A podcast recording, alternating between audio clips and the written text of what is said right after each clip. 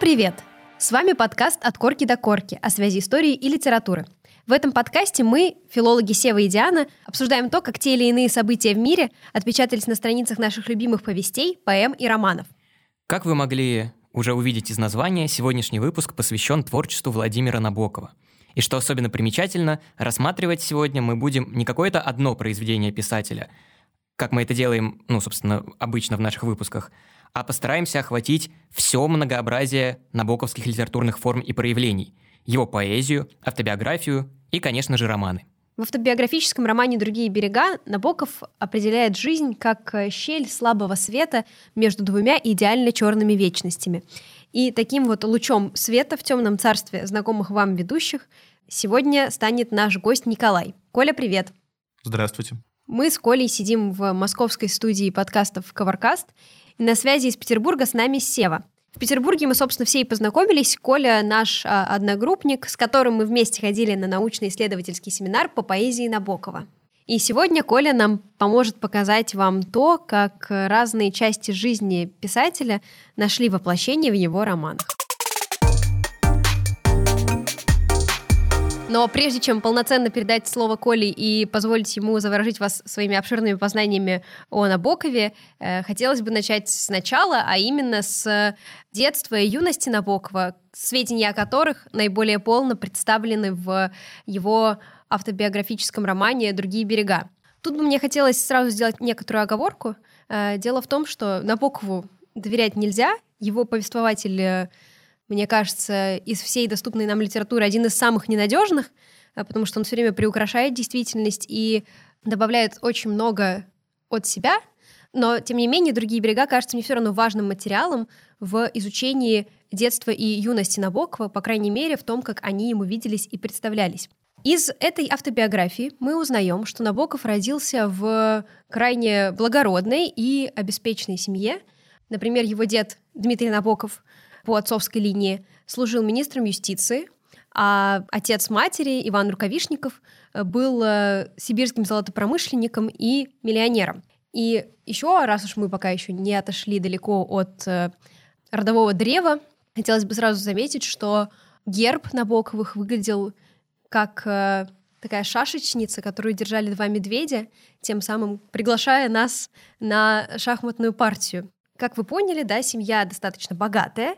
Этим и объясняется некоторая роскошь местоположения дома Читы Набоковых, который расположен по адресу Большая морская, 47, э, между Исаакиевским собором и Мариинской площадью. И сейчас там находится дом-музей Набокова, который я вам рекомендовала бы посетить, если он работает, потому что не помню. Кажется, он был закрыт какой-то промежуток времени, нет? Он работает. Угу. Также у Набоковых, как это положено любым э, обеспеченным людям, были и деревенские имения. Одно из таких в Ленобласти, в Гатчине, в поселке Выра. Прекрасное название, очень поэтичное. А, и оно вот упоминается в одном из эпизодов, которые Набоков припоминает о своем отце. В один из коротких своих наездов к нам в Выру он заметил, что мы с братом читаем и пишем по-английски отлично, но русской азбуки не знаем – Помнится, кроме таких слов, как «какао», я ничего по-русски не мог прочесть. Было решено, что сельский учитель будет приходить нам давать ежедневные уроки и водить нас гулять. Затем э, очень большой пласт повествования в других берегах отводится призабавнейшим рассказам о набоковских гувернерах, и продолжаются они до тех пор, пока Набоков был определен в Тенишевское училище, другим известным выпускником которого был Осип Эмильевич Мандельштам который, кстати, был еще и героем одного из наших выпусков в первом сезоне. Сам Набоков отмечал, что училище особо ничем от других не отличается. Единственным э, таким отличительным знаком было то, что у них преподавалось законоведение и делался большой упор на э, занятия спортом. Но вот что пишет сам Набоков о своей успеваемости в училище. «Я был превосходным спортсменом, учился без особых потуг, балансируя между настроением и необходимостью – не отдавал школе ни одной крупицы своей души, сберегая все свои силы для домашних отрад, своих игр, своих увлечений и причуд, своих бабочек, своих любимых книг. И, в общем, не очень бы страдал в школе, если бы дирекция только поменьше заботилась о спасении моей гражданской души. Меня обвиняли в нежелании приобщиться к среде, в надменном щегольстве французскими и английскими выражениями, которые попадали в мои русские сочинения только потому, что я валял первое, что приходило на язык – категорическом отказе пользоваться отвратительно мокрым полотенцем и общим розовым мылом в умывальной, в том, что я брезговал захватанным серым хлебом и чуждым мне чаем, и в том, что при драках я пользовался по-английски наружными костяшками кулака, а не нижней его стороной. Конечно, очень тяжело остановиться, цитировать Набокова. У него абсолютно великолепная во всех отношениях проза, и я вам рекомендую сама лично в этом убедиться. 1915 году с Набоковым приключается первая серьезная любовь. Он влюбляется в свою соседку по даче в Выре Валентину Шульгину, которую он окрестил в других берегах Тамарой. И многие ее называют э, прообразом э, героини из одноименного романа «Машенька», но этого нам достоверно неизвестно. Что нам точно известно, что Валентина была адресатом его любовных стихов, которые он как раз-таки собрал в сборник под ну, не самым оригинальным названием «Стихи» и издал на деньги своего дяди в 1916 году. И у нас есть э, так называемая honest reaction Тамары на эти стихи, я напечатал сборник и был поражен, когда она мне указала, что большинство этих стихотворений о разлуках и утратах, ибо странным образом изначальные наши встречи в лирических аллеях, в деревенской глуши, под шорох листьев и шуршание дождя нам уже казались ту беспризорную зиму невозвратным раем, а эта зима — изгнанием. Ну, собственно, мало кто знает, что изначально Владимир Набоков хотел стать и реализоваться именно как поэт, а не писатель — при этом уже тогда критики отмечали какую-то особую прозаистичность его поэзии. И какие же на самом деле писал стихи Набоков, и почему в итоге он стал прозаиком, а не поэтом, и стал ли, нам расскажет Николай. Ну, вообще, да, про стихи Набокова как-то гораздо меньше принято говорить. Вот у меня на столе здесь лежит, например, книга «Истинная жизнь писателя Сирина» Александра Долинина, которой иногда буду опираться дальше по ходу э, действия нашего разговора. Хотел бы сказать об одном, на мой взгляд, очень значимом воскрешении стихов Набокова в какой-то общей читательской памяти, например, аудитория Арзамаса, когда у Сергея Гондлевского там вышел а, выпуск о стихах Набокова. Преамбула этого выпуска такая, что говорить о стихах Набокова теперь кажется странным а, и смахивает на снобизм, вроде как говорить о стихах Лермонтова, но это не так, говорит Сергей Маркович Гондлевский. И э, стихи Набокова, на мой вкус, говорит он, по крайней мере, некоторые очень хороши. И на мой вкус тоже. Коль скоро тема нашего выпуска скорее об автобиографизме Набокова в том, за что бы он не брался в писательстве, в стихах, рассказах, романах и так далее. Сам Набоков считал подлинной жизнью писателя не э, набор фактов его биографии, а его собственные книги. Ну, в случае Набокова еще и стихи. Автобиографизм Набокова скорее проявляется в развитии каких-то тем, важных для него, в развитии сюжетов, которые выкристаллизовывались в ту или иную пору. Вот. И одной из лейтмотивных а, тем его творчества, как это определяла и его жена Вера Набокова, и как об этом говорит Гондлевский в выпуске, является э, тема инобытия. Набоков говорил, я никогда не поклонюсь Богу в его большие ноги, но при этом у него была какая-то своя версия религиозности, в общем, в каком-то смысле довольно неоплатоническая такая, символистская, с существованием определенной грани, за которой находится как бы некий эйдос, а наш мир является только обратным узором на ковре. Есть узор какой-то пышный, большой, он находится по ту сторону, а мы существуем всего лишь как бы на заднике этой материи. То есть есть какой-то высший мир, идеальный, прекрасный, а мы можем только какие-то очертания этого прекрасного мира уловить в нашем неидеальном мире. Да, мы видим только отражение. И как бы искусство, литература и, в принципе, как бы встреча с красотой помогают э, в той или иной мере к этому э, приблизиться. И хотя мы уже говорили вот сейчас о религиозности Набокова, что ее как бы не было, но она была какого-то своего сорта. В загробную жизнь в том или ином смысле он верил. Об этих стихах я еще скажу. Но вот что я бы хотел сказать про лейтмотив э, инобытия. Гондлевский приводит э, три стихотворения в пример в этом выпуске, которые считает лучшими. Это стихи «Вечер на пустыре», «Как я люблю тебя» и «Князю Кочурину». И все эти стихи связаны как раз этой темой, темой инобытия, темой присутствия какой-то границы того, что находится за нею. И мне показалось очень интересным, что стихи эти формально сделаны на одном приеме. Именно э, приеме рифмовки. Эта рифма встречается и в стихотворении «Слава», и в стихотворении «Вечер на пустыре», и в стихотворении «Как я люблю тебя». Прочитаю отрывки из стихотворения, допустим, «Вечер на пустыре». «Вдохновение», «Розовое небо», «Черный дом с одним окном огненным», «О, это небо, выпитое огненным окном», «Загородный сор пустынный», «Сорная былинка со слезой», «Череп счастья, тонкий, длинный, вроде черепа борзой». «Что со мной?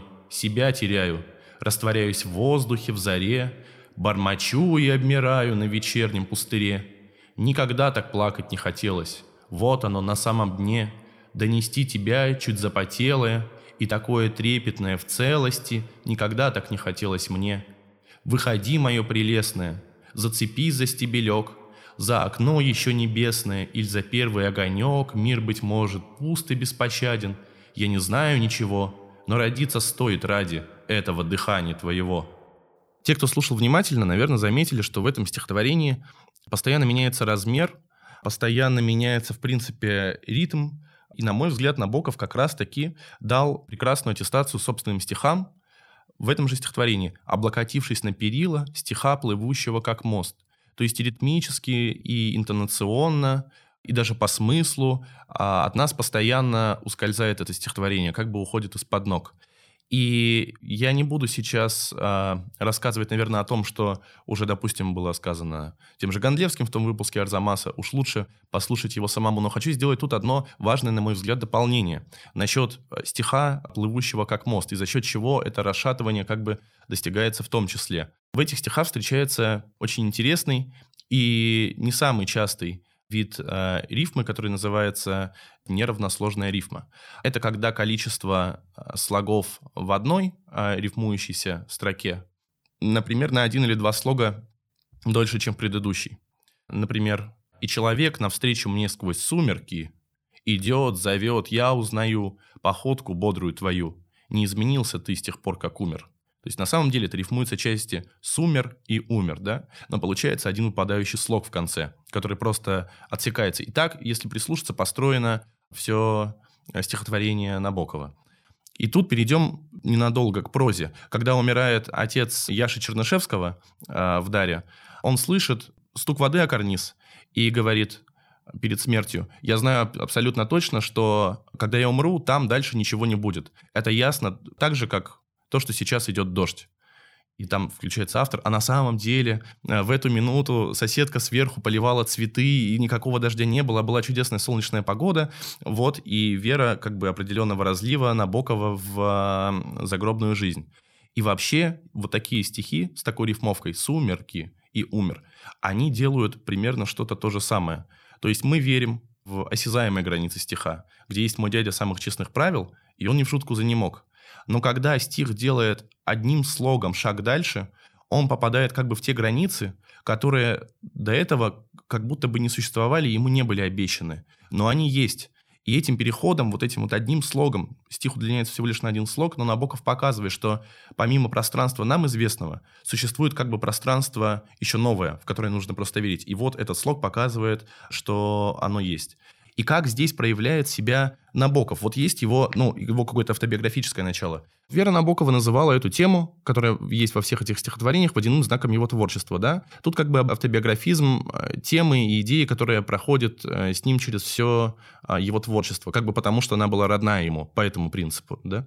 Но интереснее не просто, что Набоков включает от себя, как бы от себя человека в э, свои романы и рассказы, а как он это делает. И очень часто, чаще всего, он делает это при помощи шифров и каких-нибудь паролей. Те стихи, про которые мы говорили, что они как бы задают новое пространство стиху, кончаются, напомню еще раз так. «И человек навстречу мне сквозь сумерки идет, зовет, я узнаю походку бодрую твою, не изменился ты с тех пор, как умер». Сами стихи кончаются словом «умер». Но слово «сумерки» показывает нам, что словом «умер» не все кончается еще, да? И вообще-то в конце появляется отец Набокова, да, но там появляется еще очень интересный такой пароль. Начинается эта часть ритмическая, да, где опять меняется размер и появляется отец Набокова так. «Мигая огненное око, глядит сквозь черные персты фабричных труб на черные цветы и на жестянку кривобокую». Тут дважды зашифрована фамилия Набоков.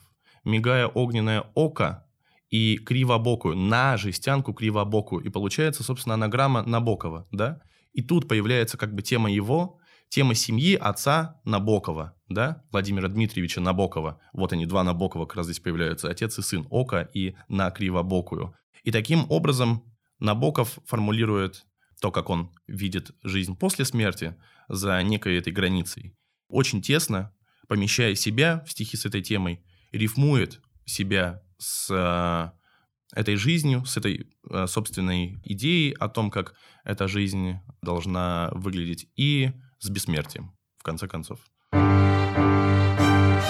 Ну вот удивительно, что многие не знают о вот этой поэтической составляющей Набокова, но она, как нам рассказал Коля, оказывается очень новаторской и экспериментальной. Э, я думаю, что этому могло служить знакомство Набокова с теориями Андрея Белого, с которыми он познакомился, будучи в Крыму, будучи в гостях у Волошина. Происходило это в 1917 году, году, который положил начало вечным скитаниям Читы Набоковых, потому что Набоковы, конечно, являли собой воплощение всего того, э, с чем, наверное, хотели бороться большевики тогда, с заядлым таким культурничанием и буржуазией. И давайте еще также не забывать, что э, отец Набокова в те времена был э, лидером конституционно-демократической партии, Поэтому, конечно же, вся семья была обречена на то, чтобы быть изгнанной из э, родной страны. И вот 1919 год, год, когда они поселяются в Лондоне, становится точкой невозврата, их невозврата в Россию. Отныне Набоков вечный эми и иммигрант, и этой теме в его творчестве будет э, отведено огромное количество э, эфирного времени.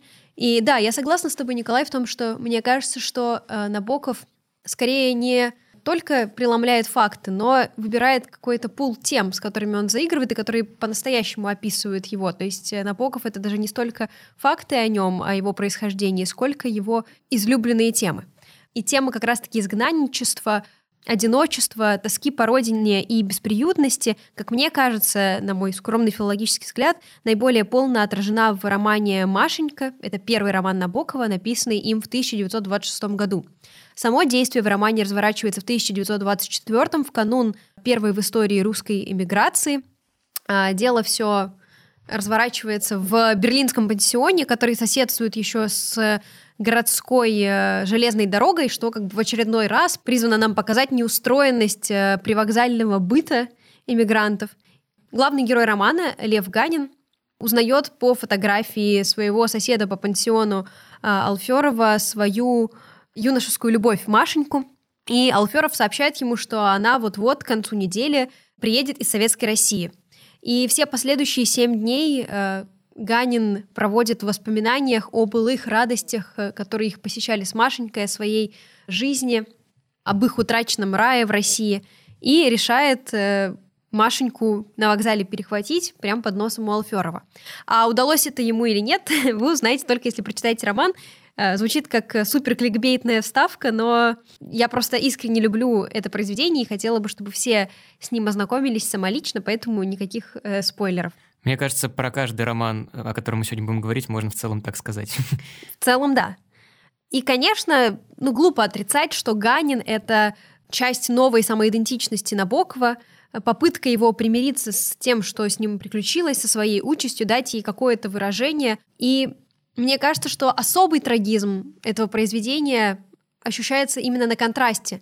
Если вы сначала прочитаете «Другие берега», а затем перейдете к Машеньке, то вы почувствуете всю тщетность бытия, приключившуюся с героем, утратившим свой вот Эдем в России. И мне нравится Машенька не только тем, что она со всей глубиной описывает э, присущие вот э, не только самому автору, но и любому культурному и интеллигентному человеку той эпохи чувства, но еще и тем, э, в какую глубину тоски оно меня ввергает, когда вот я действительно вижу эту тему иллюзорности действительности, невозможности воплощения желаемого и притворения его в действительное, да, и насколько разительно отличается то, как мы хотели бы видеть этот мир от того, каким он предстает. И, наверное, хорошо передаст мои чувства вот одна из цитат романа, которая была сказана героем-поэтом Подтягиным. Страшно. Ох, страшно, что когда нам снится Россия, мы видим не ее прелесть, которую помним наяву, а что-то чудовищное. Такие, знаете, сны, когда небо валится и пахнет концом мира. Но если роман Машенька, он действительно пилотный и еще, ну не сказать, что он какой-то вторичный, это все-таки прекрасное произведение, но в нем Набоков еще нащупывает свой собственный стиль и перенимает какие-то практики у более именитых авторов. Так, например, критик Струве считал, что в романе Машенька видны отчетливые отголоски Тургенева и Бунина в большей степени, то со временем Набоков начинает вырабатывать свой собственный художественный метод и писать произведения по-своему, со свойственной ему интонацией и со свойственными ему приемами. И самыми яркими романами вот, дальнейшей э, эпохи 20-30-х годов с нашей точки зрения, с точки зрения многих литературоведов, является «Защита Лужина» и «Приглашение на казнь». И о них я вкратце вам поведаю. Роман «Защита Лужина» — это роман, который принес Набокову известность широкую в эмигрантских кругах. И действительно, вот им он сказал свое первое такое громкое слово. Он повествует нам о человеке по фамилии Лужин, который является таким аутистичным человеком, нелюдимым, и ему очень сложно социализироваться в обществе, и это его очень-очень тяготит. И в один момент случайно он узнает о такой игре, как шахматы, и обнаруживает, с одной стороны, большой интерес к этой игре, а с другой очень большие способности. И э, Набоков говорит, что вот Лужин буквально с первых секунд понял, как, собственно, фигуры на шахматной доске функционируют, и ему даже никаких учебников не нужно было, то есть у него в целом изначально вот был этот дар играния в шахматы.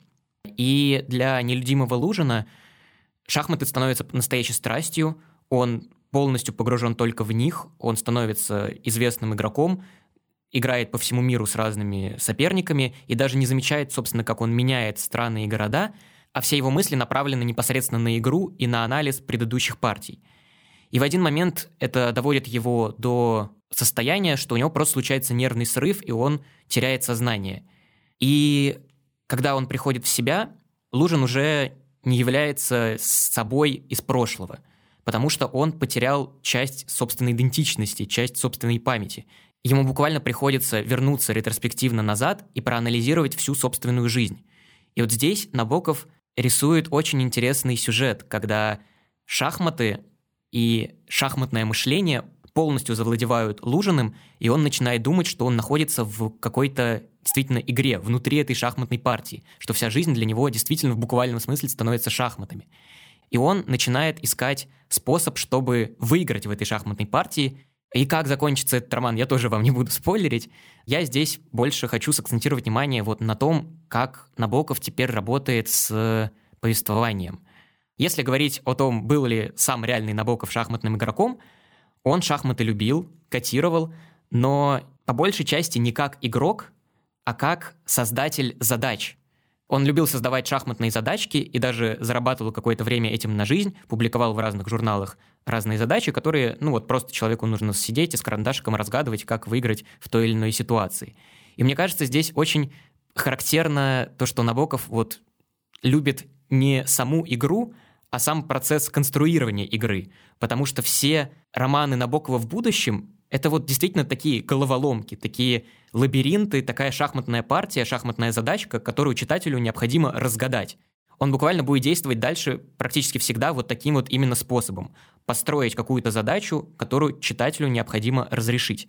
В то время как его герой Лужин, он, наоборот, чистый игрок. Он получает искреннее наслаждение только когда он в процессе игры, а все остальное время он ну, не чувствует себя полноценным. Поэтому здесь, конечно, говорить о том, что Лужин — это альтер-эго Набокова, не приходится. Тем не менее, вот мы увидели эту интересную особенность, которая очень важна для понимания произведений Набокова. Второй же роман «Приглашение на казнь» — это один из самых неординарных романов Набокова и не очень привычных, если думать о том, ну вот если мы представим типичный роман Набокова, он все-таки как-то связан больше с реалистическим сюжетом. А «Приглашение на казнь» — это антиутопия, по крайней мере, так ее принято называть. Но образ Вселенной в этой антиутопии демонстративно нечеткий. То есть это не какая-то антиутопия, которая похожа на «Замятина мы» или на «О дивный новый мир», о котором мы говорили в нашем предыдущем выпуске. Нет, он какой-то вот демонстративно непонятный. И сделано это, конечно же, намеренно. Этот роман повествует о герое по имени Цинцинат Ц, такое необычное имя, который осужден на смертную казнь. И у него даже есть, собственно, причина его э, осуждения. Звучит она так. Обвинен в страшнейшем из преступлений, в гносеологической гнусности, столь редкой и неудобосказуемой, что приходится пользоваться обиняками вроде непроницаемость, непрозрачность, препона. Ничего не понятно, давайте разбираться. В общем, в чем прикол этого мира, в который Цинциннатце помещен? Он является отражением впечатлений Набокова о тоталитарных режимах 30-х годов. То есть Советский Союз вот, э, эпохи Сталина и гитлеровская Германия 30-х годов. И между ними, кстати, Набоков вообще не видел никакой разницы. И в романе «Приглашение на казнь» Набоков пытается показать, к чему могут привести такие режимы, по его мнению. Он э, как бы приравнивал все диктатуры. Просто потом, когда война кончилась, он сказал, Советский Союз победил Германию, а нужно было ее вовсе уничтожить. Тут какая-то иерархия все-таки есть, наверное. Мне кажется, просто Набоков очень Германию не любил. Он же говорил, что он никогда не будет говорить на немецком языке. Причем, скорее всего, говорил.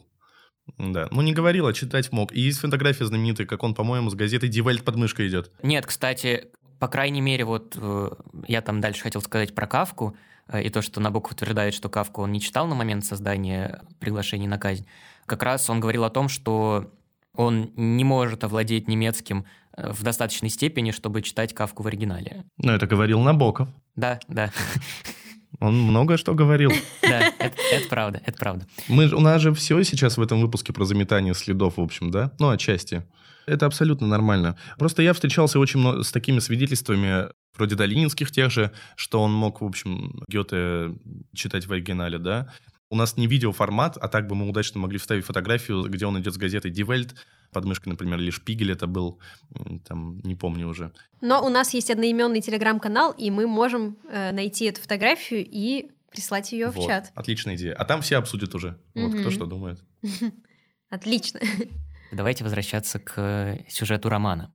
Если описать одним словом вселенную, в которую помещен наш главный герой – я бы сказал, что это слово «пошлость». И вот атмосферой пошлости не в том смысле, что там показывают какие-то непотребства, не в том смысле, в котором мы привыкли это слово употреблять, а вот в смысле какой-то безыдейности, отсутствия глубины, когда все, все как-то пусто. И, собственно, Цинциннатце в этом мире осужден за то, что он в него не вписывается. Если вот разобрать вот это словосочетание «гносеологическая гнусность», Гносеология — это наука о возможностях и границах познания. А вина Центената С состоит в том, что он как раз непрозрачен, он непознаваем для окружающих. И это совершенно не вписывается в концепцию вот, мира приглашений на казнь, потому что в тоталитарном обществе этого романа каждый человек утратил какую-то свою собственную идентичность. Он перестал быть человеком в полном смысле этого слова. Он стал похож на другого, как две капли воды, стал прозрачен для государства и для окружающих, и в целом нет ничего, что его отделяло бы от другого. В то время как Цинциннат С совершенно не такой. Он наделен в романе даром воображения, даром созидания, из-за чего он даже может мысленно покидать границы тюрьмы, путешествовать мысленно. То есть он, ну, действительно вот, обладает этой гносеологической гнусностью. И что самое главное, вот в этот внутренний мир Цинцината представители пошлого тоталитарного мира проникнуть не могут. Поэтому они, собственно, и приговаривают героя к смерти, потому что это самый простой способ избавиться от чего-то нежелательного. И напоследок хочется сказать про двойственность названия «Приглашение на казнь». А, в... Ну, как-то оксюмарон не, не сходится как-то. В этом названии тоже есть очень важная характеристика этого мира – в нем все нарочито любезны. То есть Цинцинат ожидает своей смертной казни в тюрьме, в которой с ним обращаются, ну, в целом достаточно по-божески. К нему даже заходит директор этой тюрьмы, с ним обедает. И внешне все выглядит так, что с ним действительно ведут себя как-то по-человечески. Но в том-то и трюк, что вот эта любезность направлена в сторону человека, которого в любом случае казнят. То есть его приговор не изменится. И это очень важная для Набокова мысль, которая, конечно, в контексте СССР не очень понятна, но в контексте гитлеровской Германии очень хорошо читается. Потому что Гитлер пришел к власти как спаситель, как человек, который выведет немецкий народ из пучины несчастий и с которым все будут счастливы. И первое время нацистская партия отыгрывала роль вот таких вот миссионеров. Но со временем все это изменится, и как бы с тобой любезно не обращались, все равно изначальная интенция этого режима отправить тебя на смертную казнь. И ничего в этом плане изменено не будет. Поэтому здесь, если говорить о том, что автобиографичного есть в романе «Приглашение на казнь», это мировоззрение Набокова на происходящие события в 30-е годы 20 века. Да, приглашение на казнь Набоков как раз пишет, выиграв себе перерыв в написании «Дара». И «Дар» — это роман, который считают наиболее автобиографичным у Набокова, по крайней мере, из романов его русской поры, да, мы в основном о них сегодня говорим, потому что он написан э, о том же контексте, в котором существовал Набоков, а ровно в те же годы, в которые Набоков писал этот роман, и у Долинина в его а, огромном прекрасном комментарии э, есть даже календарь Дара, когда что происходит, и когда родился Годунов Чердынцев, и э, в какие дни происходят события. Это роман о поэте-иммигранте, который пробавляется в берлинской эмиграции тем, что, как он сам выражается, растрачивает остатки барского воспитания, кажется. Я тут на точность, извините, не претендую, не получится. Вот. А, но он имел в виду, что он может преподавать свободно а, французский там, и английский язык немецким а, детям, не только детям. Вот. Этим он занимается, а так он пишет стихи, встречается с Зиной Мерц, своей возлюбленной, с которой он встречается по как бы, выполнении судьбой трех ходов, как э, практически в шахматной партии, когда сначала его пытается свести один человек, потом другой, а потом он снимает квартиру, где живет э, Зина со своими родителями, и потом понимает, что до этого судьба точно так же, только другими путями подвела бы его к Зине. И кончается роман э, тем, что он понимает все, как он это называет, как это называется Набоков, ходы судьбы, которые вели его к Зине, он понимает, что теперь должна родиться какая-то большая книга, в которой он переживет и переварит все, что было с ним на самом деле, и изменит это все до неузнаваемости. А, и здесь я выпустил, что он пишет стихи, издает сборник стихов и пишет книгу о Чернышевском, а, которая в романе «Дар» занимает целиком четвертую главу. Вот, а в конце он приходит как бы к такой книге, которая должна все, подвергнув алхимической перегонке, представить совершенно в ином виде. И, в частности, именно поэтому говорят, что роман «Дар» сам автобиографичный. Вот, мол, Набоков сделал так. Написав в Годунове-Чердынцеве себя, он провел свою мысль о том, что как Годунов-Чердынцев должен был все изменить до неузнаваемости, чтобы получился какой-то совершенно иной продукт, очертаниями все-таки напоминающий то, что было в реальной жизни одного или другого, да, Набокова или Годунова-Чердынцева. Вот то же самое делает Набоков со своей жизнью, и Годунов-Чердынцев, и Роман Дар — это и есть продукт э, уже алхимической перегонки и переваривания э, всего того, что было в действительности. И Зина Мерц, это Вера Набокова, и так далее, и так далее, и так далее. Вот. И, в общем, Годунов-Чердынцев проходит примерно тот же путь, что и Набоков. Но там получается интересная деталь, а что Годунов-Чердынцев говорит, все, что со мной было, все эти события, в какой-то момент я возьму и переварю до неузнаваемости. Да, а поскольку роман Дар имеет кольцевую структуру, то Получается, что как бы то, что Годунов-Чердынцев задумал переварить и написать, это и есть то, что мы только что прочитали, да? Ну, как вот с Гамлетом, например, получается. Но тут отличие в том, что Годунова-Чердынцев в самом конце как бы предполагаемого продукта вот этой перегонки романа «Дар» приходит эта мысль, а, соответственно, по этой логике мы должны каждый раз, открывая книгу заново, читать другую книгу, да, потому что все, что было до, до этой мысли, должно подвергнуться перегонке и перевариться заново, да, то есть книга будет получаться каждый раз новая, вот. И таким образом Набоков а, еще больше не то что сбивает а, нас с толку, а как бы шутит над нами, когда мы хотим трактовать это слишком буквально. И очень часто Годунова-Чердынцева рифмуют с Набоковым, и здесь я зайду со странного хода, который, я знаю, Набокову бы не понравился. У Дэвида Боу есть такая песня, которая начинается словами, простите мне мой английский. Набоков is sunlit now upon the beach in Grunewald. brilliant and make just the way the authors look. Never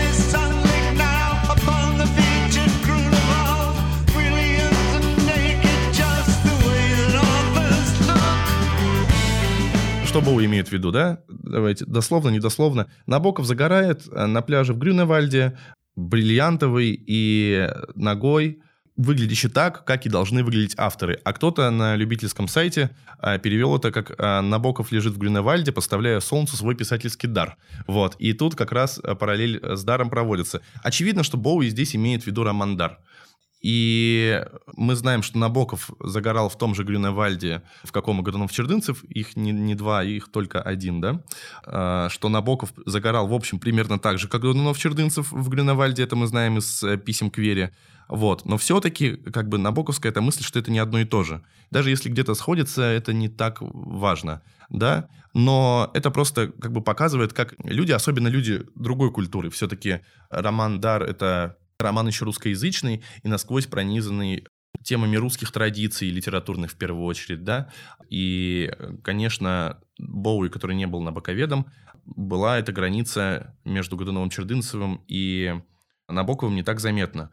Другие особенности Дара, которые можно называть в каком-то смысле биографическими или автобиографическими, в общем, передающими факты какой-то, допустим, литературной среды, а, контекста времени. Там есть персонажи Мортус, Кончеев, Ширин, и они расшифровываются на боковедами, например, так вот, что в образе Мотуса там выведен критик и, в первую очередь, злостный критик самого Набокова э, Георгий Адамович. В Кончееве выведен поэт Владислав Ходосевич, который вместе с э, Набоковым придерживался одной эстетической программы. Но шутка в том, что на самом деле мы не можем сказать, что дар — это роман с ключом. Вот Мортус — это точно Адамович, да, и никто другой, да? Или Кончеев – это точно Ходосевич и никто другой. Вот есть писатель Константин Вагинов, у него есть э, роман «Козлиная песнь», и мы знаем, что Типтелкин – это литературовед, профессор романо-германской кафедры СПБГУ Лев Васильевич Пумпянский. Вот это мы знаем точно, потому что это роман с ключом. Мы, что-то разгадав, можем точно сказать о персонаже, вплоть до его самых каких-то, ну, часто так бывает, мелких характеристик что это и на кого он указывает, кому он отсылает. В Даре мы сделать так не сможем. Во-первых, потому что Набоков всегда путает свои следы. И про Кончеева, когда ему сказали, это ведь Ходосевич, он сказал, вы знаете, я скорее вижу там какой-то осколок себя 1925 года, например, да? И это тоже к разговору об автобиографизме. Но, в общем, личности, вот эти вот осколки, которые помещаются в том или ином герое, это действительно скорее осколки, это не какой-то цельный персонаж, потому что в одном герое смешивается множество образов. И точно таким же образом мы не можем вычитать Набокова в ком-то конкретно, ни в Годунове Чердынцеве, потому что там есть очень много противоречий с Набоковым, а ни в каких-то осколках Кончеева мы тоже не можем этого сделать. То есть Набоков размывая структуру романа и принципы романа с ключом в персонажах, которые точно к нему не имеют отношения, размывает и себя. И тут нужно еще вспомнить, как построен роман Дар. То повествование идет от первого лица, да, то повествование идет от третьего лица. И первое лицо, в общем, не всегда понятно, кто Годунов Чердынцев, или все-таки некий автор, как бы следящий за ходом действия, как демиург, да, находящийся в романе. А он построен как бы по принципам Флабера, что автор в романе должен быть везде и в то же время нигде. Ну и продолжая тему того, что Набоков не может быть угадан в каком-то из персонажей своих романов, поговорим, конечно же, про самые провокационные его произведения – которые объединены одной темой – порочная любовь к молодой девочке. А, я говорю, понятное дело, про роман «Лолита», а также про роман «Камера обскура», который предшествовал «Лолите». И некоторые называют его «прото-Лолита». Давайте, собственно, с него и начнем. Действие романа происходит в Германии. Главный герой произведения – искусствовед по имени Бруно Кречмар – знакомится с 16-летней девочкой по имени Магда, у которой какое-то очень темное прошлое, и влюбляется в нее. При этом у Бруна есть семья и даже есть дочка, но он э, уходит из семьи, и дальше, собственно, начинается роман с Магдой, и Там еще есть нагромождение очень-очень интересных событий, которые я вам не буду спойлерить. Э, Скажу только, что все в дальнейшем развивается совершенно не как в Лолите.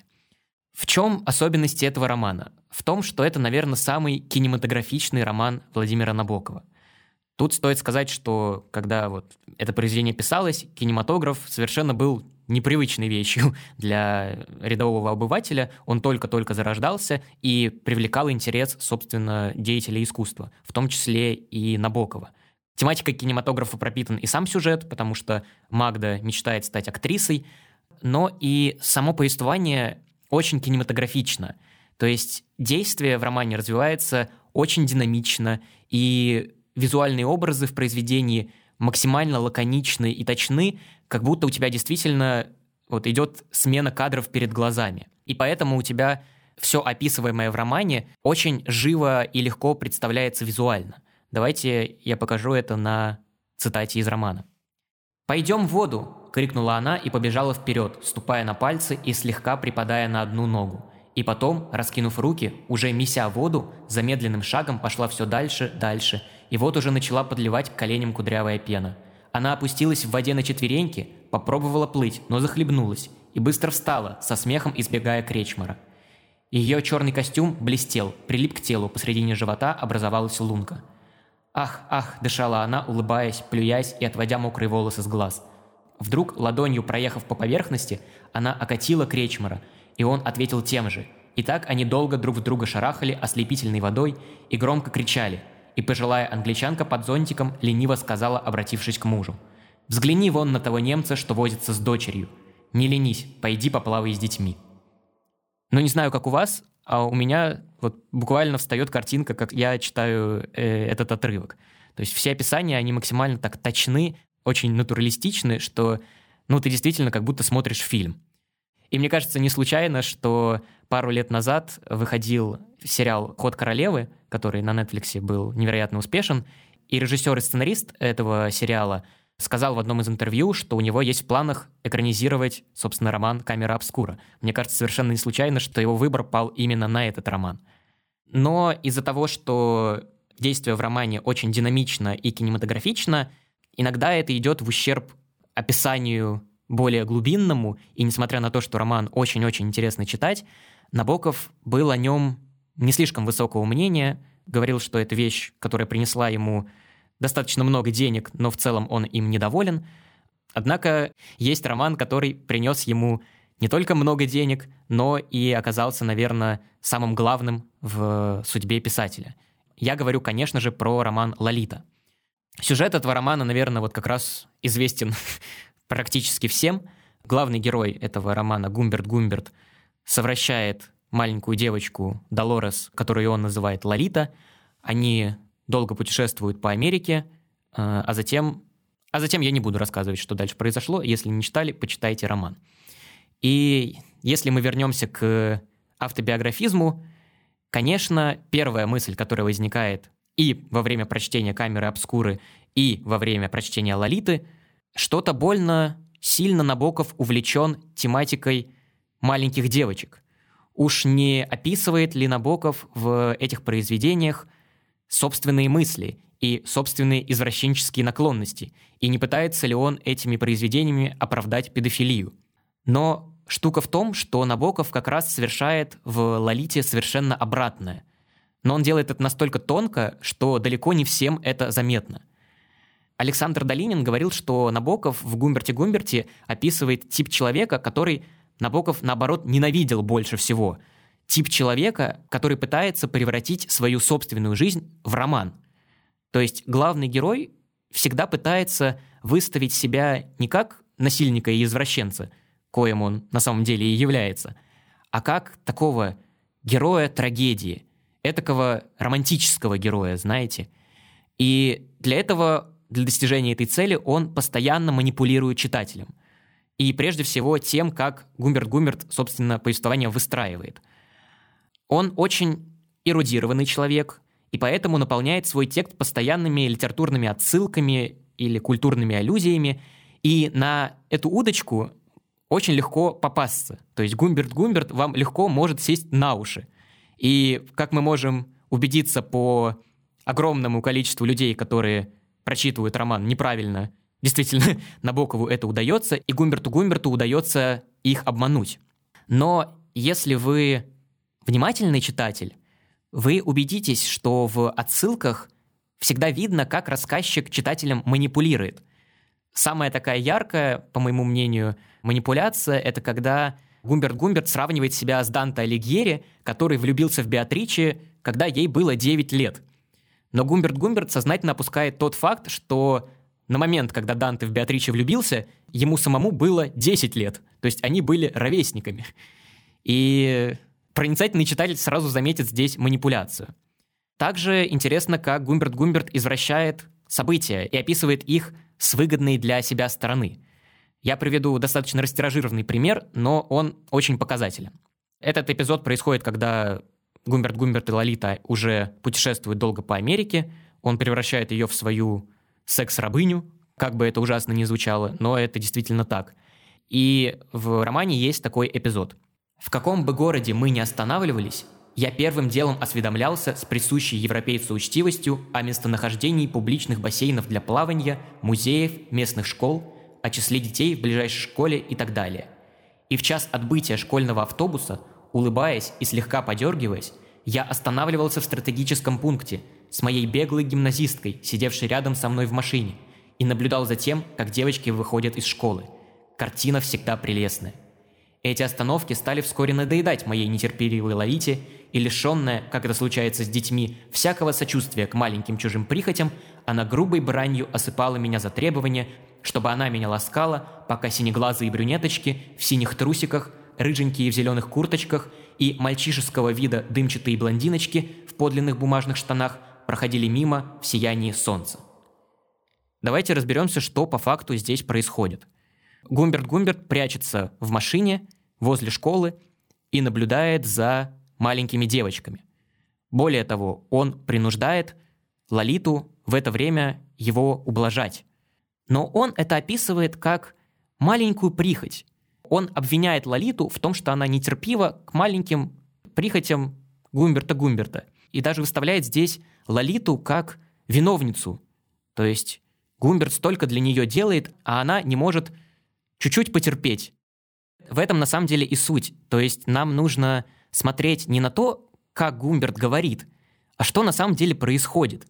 И если мы смотрим на фактологию, мы видим, что Гумберт Гумберт, ну, это действительно педофил, извращенец и ужасный человек, который буквально испортил жизнь маленькой девочки. Но он выставляет это как собственную трагедию, что он главный герой этой трагедии. Поэтому говорить о том, что Набоков здесь занимается оправдыванием педофилии, это означает, что вы неправильно поняли роман.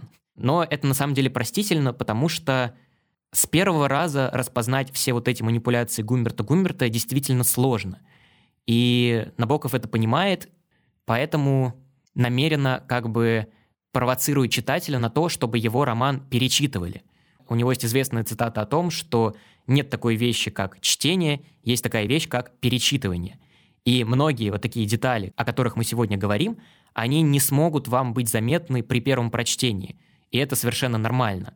Набоков — это не тот автор, который выйдет к вам с распростертыми объятиями и сразу расскажет вам всего себя. Он всегда будет утаивать, он всегда будет прятать что-то, и вам нужно это отыскивать. И этот поиск далеко не всегда легкий, но, тем не менее, очень увлекательный. Николай правильно заметил, что мы в основной своей массе говорили о э, русскоязычных э, романах Набокова, если не включать в их число э, Лариту. Поэтому мы надеемся, что, возможно, у этого выпуска будет свое продолжение вторая часть, посвященная уже романам, написанным Набоковым на английском. Если вам эта идея нравится, вы можете поддержать ее, не знаю, поставив э, лайки, сердечки, звездочки на тех подкаст-платформах, на которых вы нас слушаете, или написав нам об этом в комментариях, или в одноименном чате в Телеграме. Мы всегда рады обратной связи, особенно если она положительная. Ну а по итогу сегодняшнего выпуска мы можем с уверенностью сказать, что Набоков нам не открывается никогда полностью. во многие произведения он вкладывает какие-то автобиографичные элементы, но в полной мере мы никогда не можем Набокова разгадать. Это всегда какой-то ускользающий от нас тип. Но из-за этого еще более интересно за ним гнаться и пытаться все-таки понять, а что из себя этот Набоков представляет. Спасибо большое за прослушивание этого эпизода. Мы надеемся, что он был для вас интересным и полезным. Ставьте нам сердечки и звездочки на тех подкаст-платформах, на которых вы нас слушаете. Так о нашем проекте узнает как можно больше людей и познакомиться с миром Владимира Набокова в том числе. Любите литературу и учите историю. Всем пока! Пока.